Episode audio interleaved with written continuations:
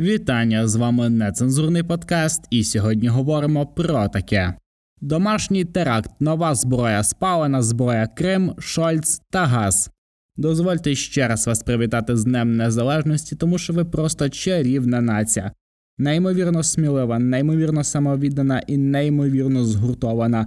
Ви зараз саме та країна, саме те покоління, саме та нація, яка дає пизди світовому злу без переменшення. Просто вдумайтеся в слово світове зло. Ціла величезна 140 мільйонна терористична організація, від якої зараз ми відбиваємось, боронимо свою незалежність і боронимо весь цивілізований світ. Це звичайно, що країни Балтії, це найближчі наші сусіди, це навіть ті країни, які зараз так чи інакше підтримують підтримують Росію в цьому, але це поки ви зараз неймовірні. Я дуже радий, що я маю такий самий паспорт, як і у вас. Я дуже радий, що ви нас слухаєте, і давайте будемо, як завжди, нецензурно, непрофесійно і дуже поверхнево говорити про те, що відбувається навколо нас, що відбулося за цих останніх сім днів. Наш подкаст виходить раз в тиждень на всіх зручних для вас подкаст-платформах. Обов'язково підписуйтесь і рекомендуйте його своїм друзям. За це я буду вам неймовірно вдячний і поставлю в церкві свічку за ваше здоров'я. Отож.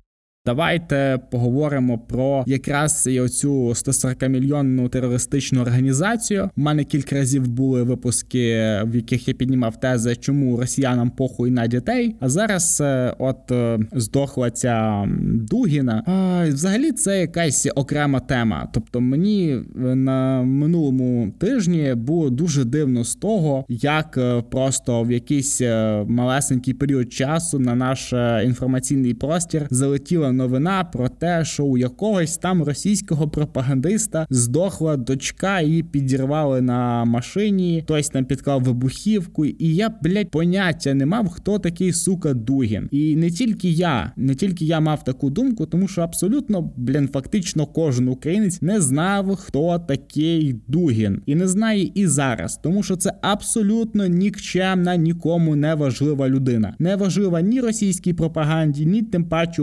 українцям.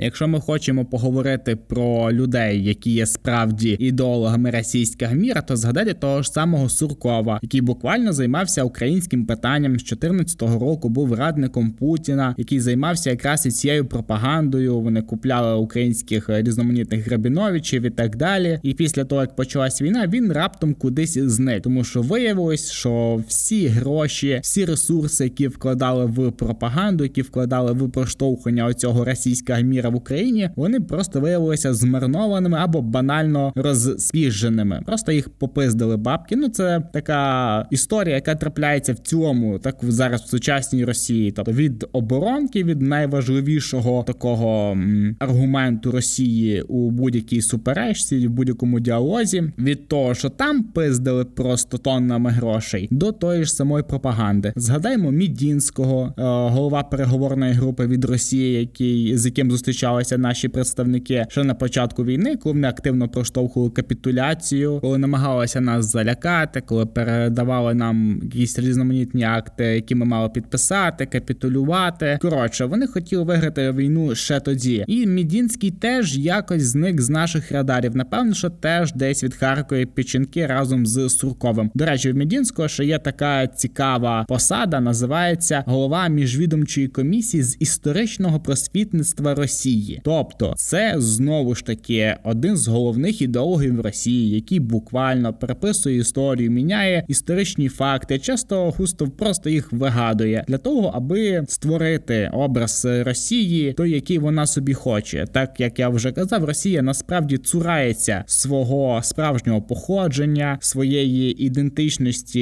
яка напряму зв'язана з сходом. Він намагається як ніяк перечепити до себе нашу історію, наші традиції, звичаї, викривлювати наші прізвища і так далі, і тому подібне. А Дугін це просто кусок бородатої залупи, яка я не знаю, якщо ви хочете реально про нього щось дізнатися, просто напишіть е, в гуглі Дугін інтерв'ю, подивіться будь-яке з них. Ви одразу зрозумієте, що це просто підстаркувата людина з вже розпочатою атрофією мозку, яка просто придумує в голові так само історичні факти, історичні події, яких не було. Говорить про абсолютно безглузді речі, говорить про якісь там рухи по колу, говорить про обряди. В нього дуже таке химерне і викривлене уявлення про те, як виглядала Русь як держава, що це в цьому було, на якій там мові спілкувалися, що таке росіяни і так далі, і тому подібне. І тут помирає його виплодок, е, ця Дугіна, відповідно, його дочка. І не факт, що вона помирає. І оця така дурна сценка ФСБшників з цими локальними домашніми терактами. Е, ми це вже бачили в 90-х. Ми вже бачили, як росіяни обстрілюють свої ж будівлі, обстрілюють свої ж військових. І я не здивуюся, якщо це звичайно ж підірвали самі ФСБшники ту саму машину. Напевно, що мали підірвати того самого Дугіна, тому що він був е, настільки відбитим, що в нього з'являлися реальні прихильники. Коли ми говоримо про рашистську оцю наволоч, ми маємо на увазі Путіна, Шойгу, оцю всю каліч, яку я перечислив вище, Сурков, Мідінський і так далі. Але насправді в Росії є ще більше ядро цього, я не знаю, як це назвати. Ну тотального зла. Давайте так. І прямо радикальні, от такі казаки, хуяки, Русь, Зарусь, різноманітні неонацистські утворення, часто і нацистські, відповідно, ті ж самі відбиті ЧВКшники, той самий Гіркін. Вони вже відносяться до справді кінчених і відбитих покидьків, таких самих, як і Путін, і так далі, але більш радикальні. Тобто, вдумайтеся, що зараз Гіркін говорить про те, що Путін недостатньо жорсткий в війні з Україною, і таких людей є справді багато. І оце справжня проблема, тому що вони бачать, як Путін зараз півроку підряд всирається і не знає, що робити далі і як це закінчити. І чим більше часу проходить, тим гірше для Путіна, для путінського режиму. І я думаю, що мали знести Дугіна, тому що він такий радикальний піздабол, так який за все зле проти всього хорошого, за знищення інших рас, за знищення ідентичності інших народів і так далі. Русські та один народ і тому подібна коротше хуйня. Ви мене зрозуміли. Я сподіваюся, ми давно вже з вами спілкуємось. І тут помирає оця пизда. І починається сценка з того, що виявляється, звичайно, що це зробила жінка з Азову, яка проходить службу в Азові. Виглядає звичайний, е, як би сказати, військовослужбовець в Азові, саме так як вони і її описали, саме так як і вона виглядає на фото чи на відео. Це блондинка в розовій кофточці з накачаними губами на міні-купері, з айфончиком, з песиком. Оце справжній, от, будь ласка, азовець, якщо так можна назвати, з точки зору росіян. Чоловік, якої внесений в українську базу миротворець, який був причетний до різноманітних оцих голосувань за республіку ДНР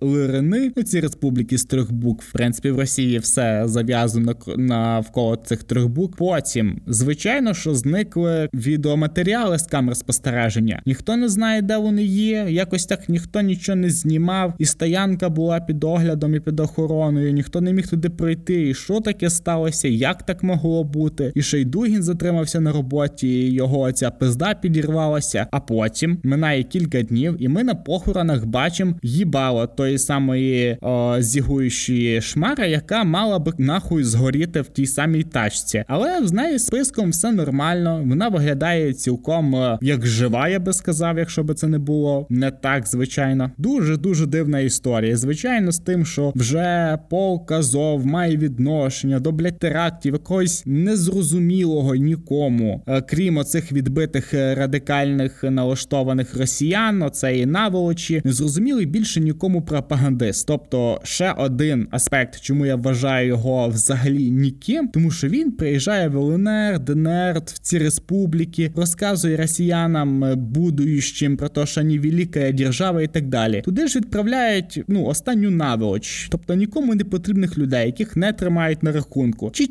Чечеріна, блять, хто там їхав недавно, як боже цього актора звати? Стівен Сігал, Барєченков, а всяка така пизда лізе туди. Її відправляють саме от в ЛНР, ДНР, щоб вони сказали оцим бідним скаліченим людям, що вони русські, і це норма. Тому я вважаю, що це величезна помилка засовувати таких людей в наш інформаційний простір. Тому, будь ласка, не треба тягнути росіян з їхніми трупами їхніх дітей, тому що це всього лиш навсього операція по звільненню російських батьків від їхніх дітей. Ну а не змінним спонсором цієї спецоперації є звичайно, що Джозеф Байден. Джозеф Байден, Вова, їбаш їх, блять. А про що це я? Я звичайно, що про черговий вже пакет зброї від Сполучених Штатів Америки минулого разу я говорив про рекордний транш в 1 мільярд доларів. Сьогодні я розкажу про ще один рекордний транш в 3 мільярди доларів. Це не враховуючи ленд-ліз, який почнеться вже з жовтня. Так, так, ця вся допомога, що була останніх півроку, це не ленд-ліз. Це спеціальні були законопроекти, які робили Сполучені Штати Америки для нас.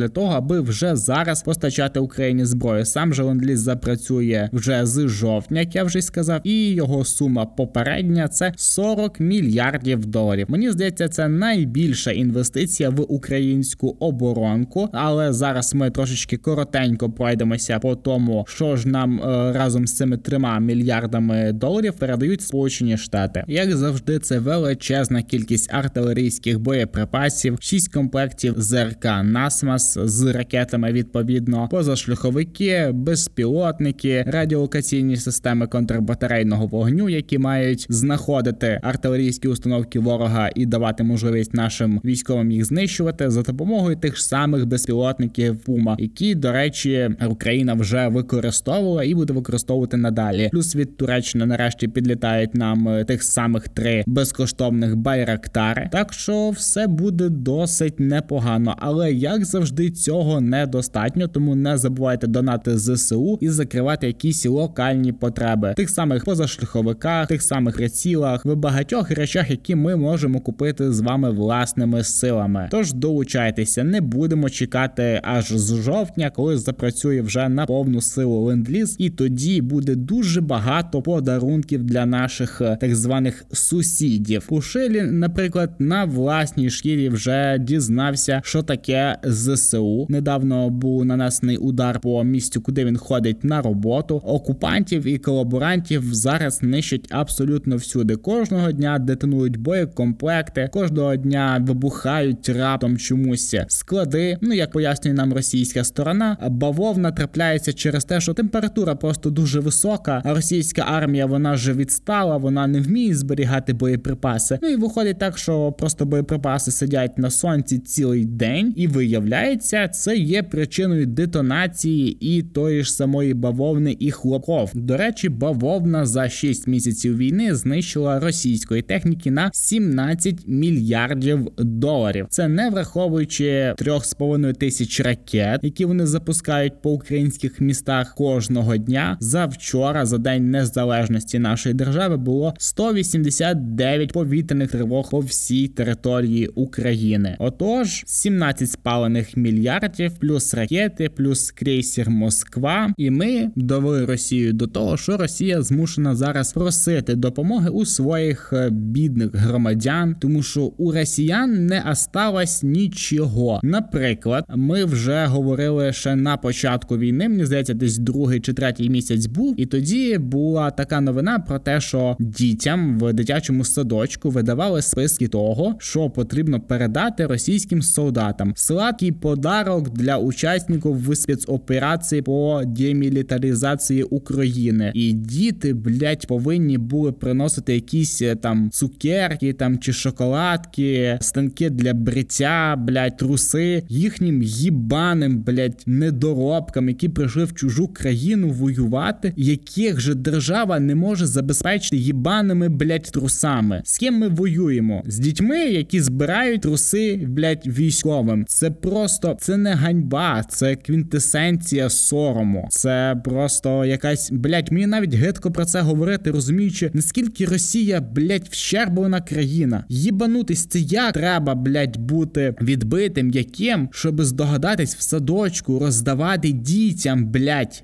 Ну я розумію, що це російські діти, і на них похуй, але все одно роздавати дітям листівки, в яких сладкий подарок для защитників, яких везду защитників. Але я зараз не про це е, тенденція ця недостачі трусов, носков і пластирей, вона продовжується в Росії, і зараз в декотрих містах Росії можна отримати отакий цікавий листочок, текст якого я вам зараз зачитаю. Уважаемые заводчане, в настоящее время продолжается специальная операция по демилитаризации Украины. И в целях поддержки наших вооруженных сил общественно-молодежная организация «Десантник» призывает жителей города принять участие в акции по обеспечению наших военных средствами не первой необходимости, а именно квадрокоптеры, тепловизоры, газовые горелки, тельняшки, носки, перчатки, мыло, зубная паста, щетки, нижнее белье, салфетки и лекарства. Ну як вам, блять, Росія? Пиздато? Охуєнно? Салфетки і носки? Мило, блять, чепуха їбана, блять. Ви не армія, блять, ви не країна, ви не люди. Ви просто їбаний сором, блять. Вас можна просто в якусь енциклопедію увести слово Росія як синонім прямий слову сором. Навіть слово сором, бляха, можна вичеркнути, витягнути і, блять, поставити там слово, блять, Росія і російсько-українська війна, тому що це війде в історію. Ці листівки з тим, що ви просите, щоб вам зібрали, блять, носки і листки, носки і салфетки, пену для бриття, заводчані, блять, молодіжна організація Десантник. Куда ви, блять, ідете? Про що ви говорите? Яка війна, яка нація? Ви збираєте на їбані, блять, рушники, станки для бриття? Де ваша держава? Де, блять, бюджет російської армії? Пизді, блять, в шайгу, блять, в тазі з оленями. Ніхуя нема. Просто їбаний сором. І це наша з вами заслуга. Ми зробили з російської армії їбане посміховисько. Там збирають носки і трухане спіною для бриття для російських солдат. Чи могло бути би щось більш ганебне для росіян? Абсолютно ні, тому що слово ганьба, слово сором це все одвічні шляхи, одвічні символи Росії. І в котрий раз ми будемо макати їх їбалом в лайно, і це буде продовжуватись доти, доки росіяни не зникнуть. Радше за все вони зникнуть, ніж е, перестануть відчувати себе важливими чи людьми, які на щось впливають. Мені дуже би хотілося, щоб кожен росіянин осягнув, що ви збираєте на шкарпетки, чуваки, яка війна, яка сверхдержава, блядь, ви що, непритомні, прийдіть до тями, зробіть щось з собою.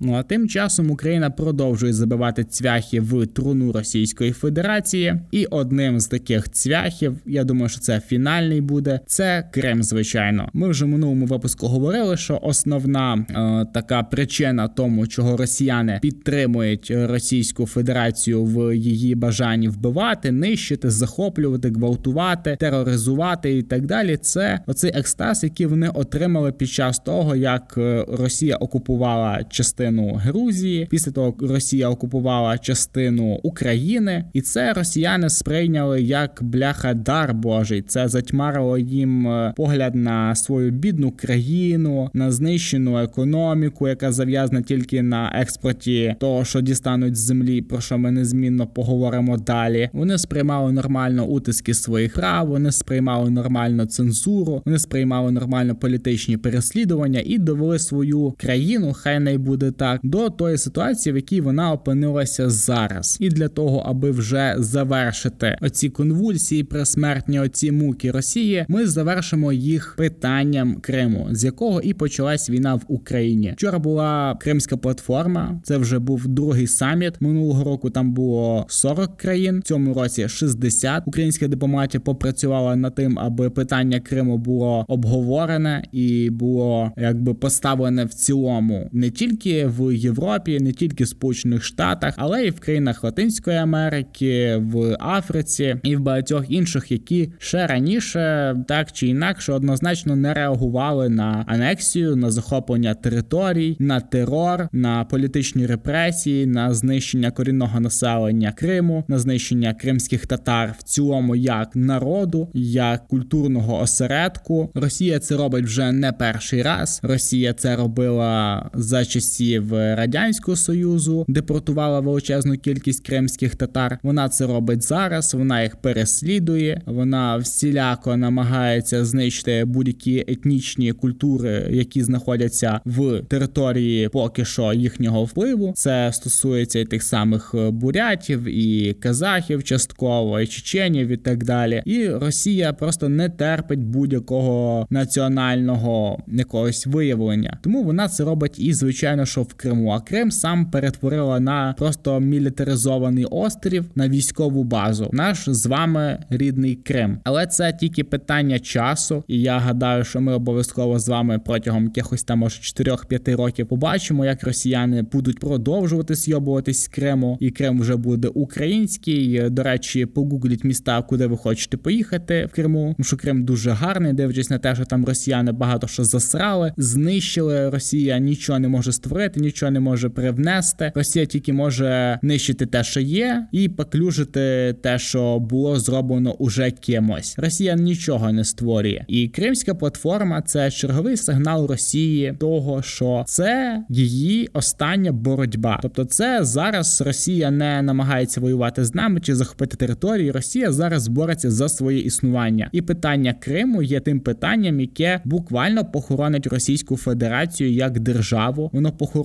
її оцю політичну структуру, на якій вона тримається вже 22 роки. Кримська платформа минулого року, цього року є чітким сигналом для Кремля в тому, що світ пам'ятає про свої колишні помилки в 2014 році, в 2008 році. Він не збирається їх робити знову, ба більше збирається виправити ті, що були, і Росія насправді дуже цього боїться. Ми пам'ятаємо погрози країнам е, Балтії, Литві, Латвії, Естонії стосовно участі в Кримській платформі. Ми пам'ятаємо, як Росія минулого року шантажувала Молдову газом і про те, що Майя Санду не повинна брати участь в Кримській платформі, не повинна робити ніяких там заяв. Це стосувалося і Польщі, і ще декількох країн, на які Росія ще тоді мала вплив. Але ці країни, яких е, Росія намагається відчайдушно залякати, прекрасно розуміють, що в майбутньому є тільки перспектива в них в цих країн. В Росії перспектив немає. В Росії єдина перспектива це залишитися відлюдькуватою закритою країною, тому що є вже приклади існування таких країн на земній кулі, і от о, Росія відчайдушно намагається стати однією з них. Я гадаю, що у світової спільноти є повне право допомогти Росії в цьому і повернути її туди, де Росії і саме місце в якусь закриту, дуже локальну, дуже відлюдькувату